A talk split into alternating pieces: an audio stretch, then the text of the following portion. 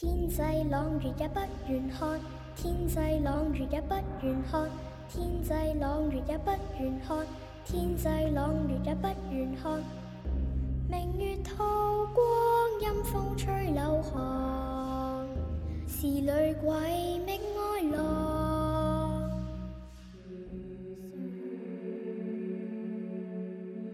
一个被诅咒的小镇，层出不穷的恐怖事件，在迷雾的笼罩之下，正等着你来揭晓。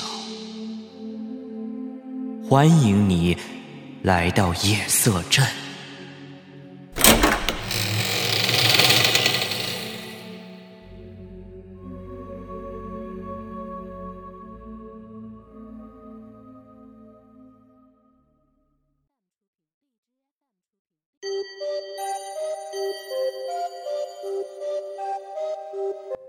Hello，大家好，欢迎大家来到夜色镇，我是镇长。再过几天呢，就是我们农历的新年了。那么在新春佳节即将到来之际呢，镇长呢感谢大家这一年来对我们夜色镇的支持，同时呢，也希望大家能够在新年里面多多收红包，身体健康，万事如意。另外呢，大家在新年的这段时间呢，也不要忘了关注我们的夜色镇。按理说呢，春节应该是非常喜庆的一个日子。不过呀，镇长听说在有的一些地方呢，它有它的一些习俗呢，在新年当中是跟去世的人是很有关系的。所以，如果在你的老家有跟这些相关的话呢，希望大家可以在夜色镇给我们留言，然后镇长会把你的留言呢放到我们节目当中去。今天的这期节目呢，我们来给大家讲一讲农村的五个诡异的习俗。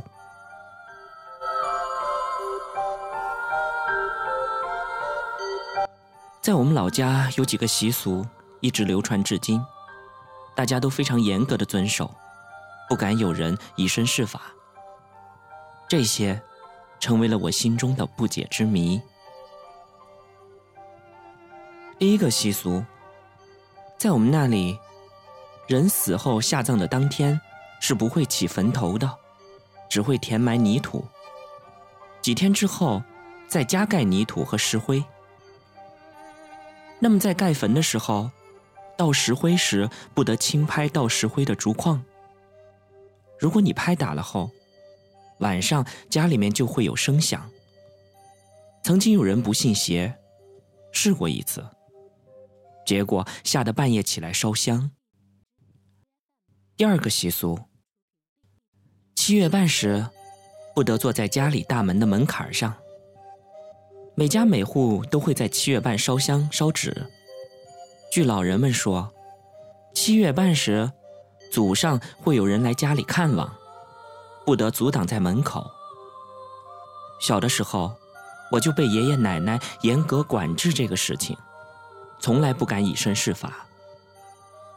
而且最奇怪的是，每年七月半时，都会有一只或者两只蝴蝶飞到家里面来。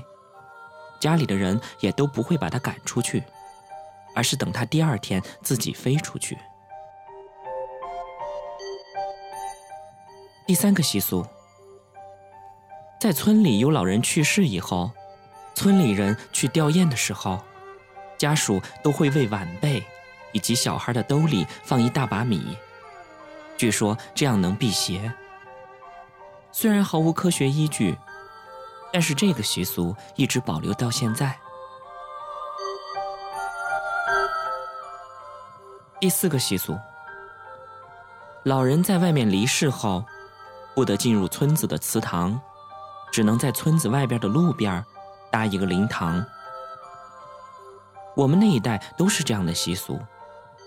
老人说，在外面去世不能进祠堂，是因为外面有其他的东西。避免死者把不干净的东西带进村里的祖祠。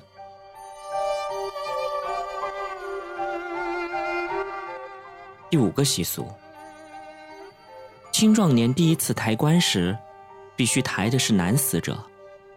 如果是女死者，即使村里的劳动力不够，也不能去抬。不过可以请外援。外援一般由家属带上两个唢呐手，吹着唢呐去邻村里面请。在请之前，会对受请之人先打听清楚，且不论以往有什么仇怨，都不得计较。以上的这五个习俗呢，不知道在我们小伙伴的周围有没有听到过？如果在你们的老家，尤其跟丧葬方面有一些不一样的习俗的话，欢迎大家在我们的节目下方给我们留言。以上呢，就是今天夜色镇节目的全部内容。我们下期再见。